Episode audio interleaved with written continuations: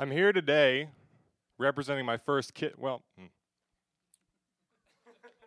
let me start over. I'm here today representing the first time somebody put their face in close proximity to my own and our lips happened to meet. Kind of like a train wreck or a meteor shower without the excitement. It was back in middle school. Now, uh, back in middle school, I had this strange semi bowl cut, and I sort of wavered side to side when I walked down the hallway like a ocean wave, unsure of what beach to crash on. Does that make sense? I wasn't very confident. I was kind of chubby. I enjoyed sweets quite a lot, ate pizza every day, but somehow I got the prettiest girl in school. now, this girl, her name was Raven, and all my life I had dreamt of mystical birds. My dad said that I used to wake up at night and uh, say that, oh my God, I was being chased by a flock of blackbirds. So I figured this was a sign we were going to be together forever, right? Well, anyway. Every day after school, we would stand in the airlock. And in that airlock, we would have our daily hug. And one day, we were having our daily hug. I use the term hug loosely. And I pulled away as per usual, as anybody would during a hug that was about to end. So I pulled away.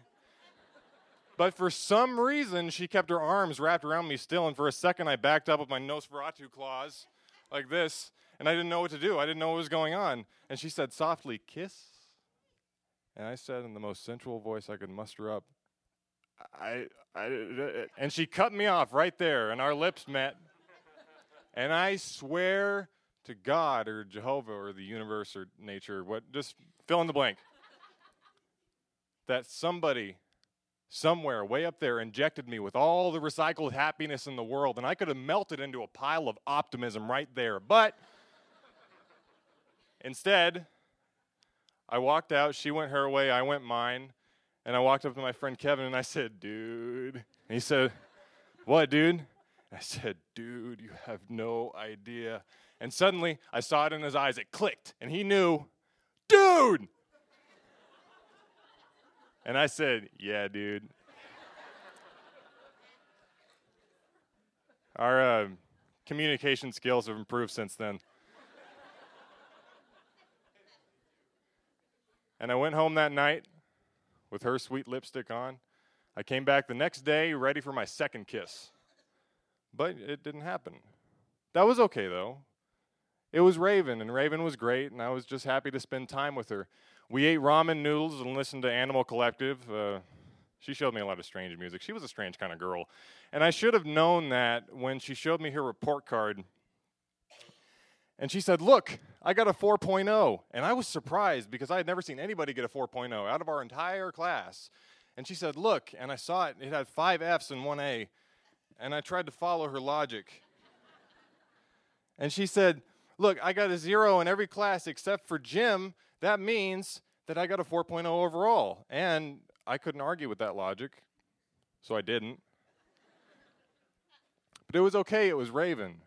I went home that night still anticipating my second kiss, and it didn't come. So we talked on MSN instead. And she sent me a picture. She called it applefish.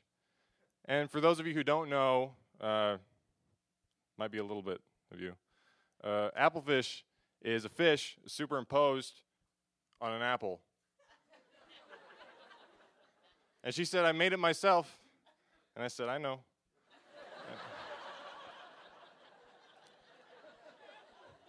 But it was the first picture someone had sent me that really touched me in a very deep spot because it was hers. It was all Raven. And I knew that. So I saved it onto my desktop. I came back to school the next day, and it was about a week until spring break. And so we spent our days eating ramen noodles, listening to Animal Collective, having that strange daily hug. She let go every time, but that's okay because it was Raven, and I just wanted to spend time with her. It's a relationship. You have to make compromises. So we made compromises. And it was the day before spring break. I woke up, got dressed, came to school, and Raven wasn't there.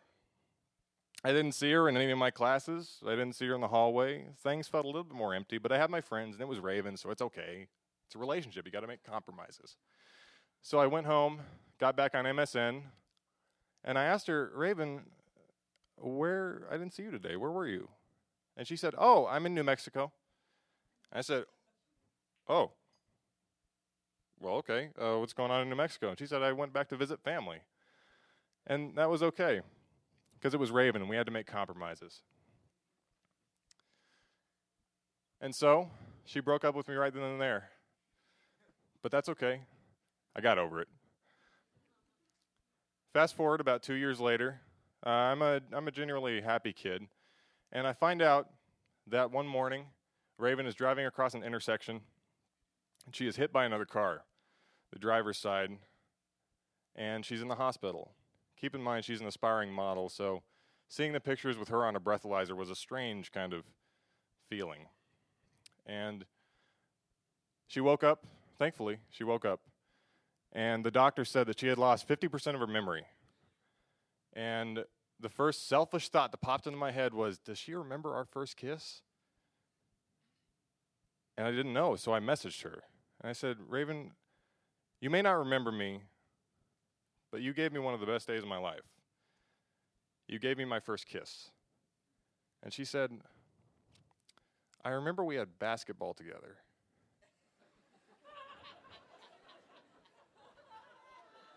and that you went to my school, but I don't remember giving you a kiss. I said, That's okay. It's Raven. Got to make compromises, right? And I started to think about it, and the kiss happened. I know the kiss happened. I know it. I swear it happened. I missed a couple years of kisses after that, but that's besides the point. And I realized it really doesn't matter if she doesn't remember. So, what I decided to do is I decided to look back at old times and see the kind of things we talked about apple fish, cats, and popcorn. Just regular eighth grade things. I logged back in to see one unread message inside of my inbox. And I clicked on it, and I saw the message Jacob, we have to break up. And right after it, I had logged off those many years ago before, and I saw that she, she sent me a redone version of Applefish.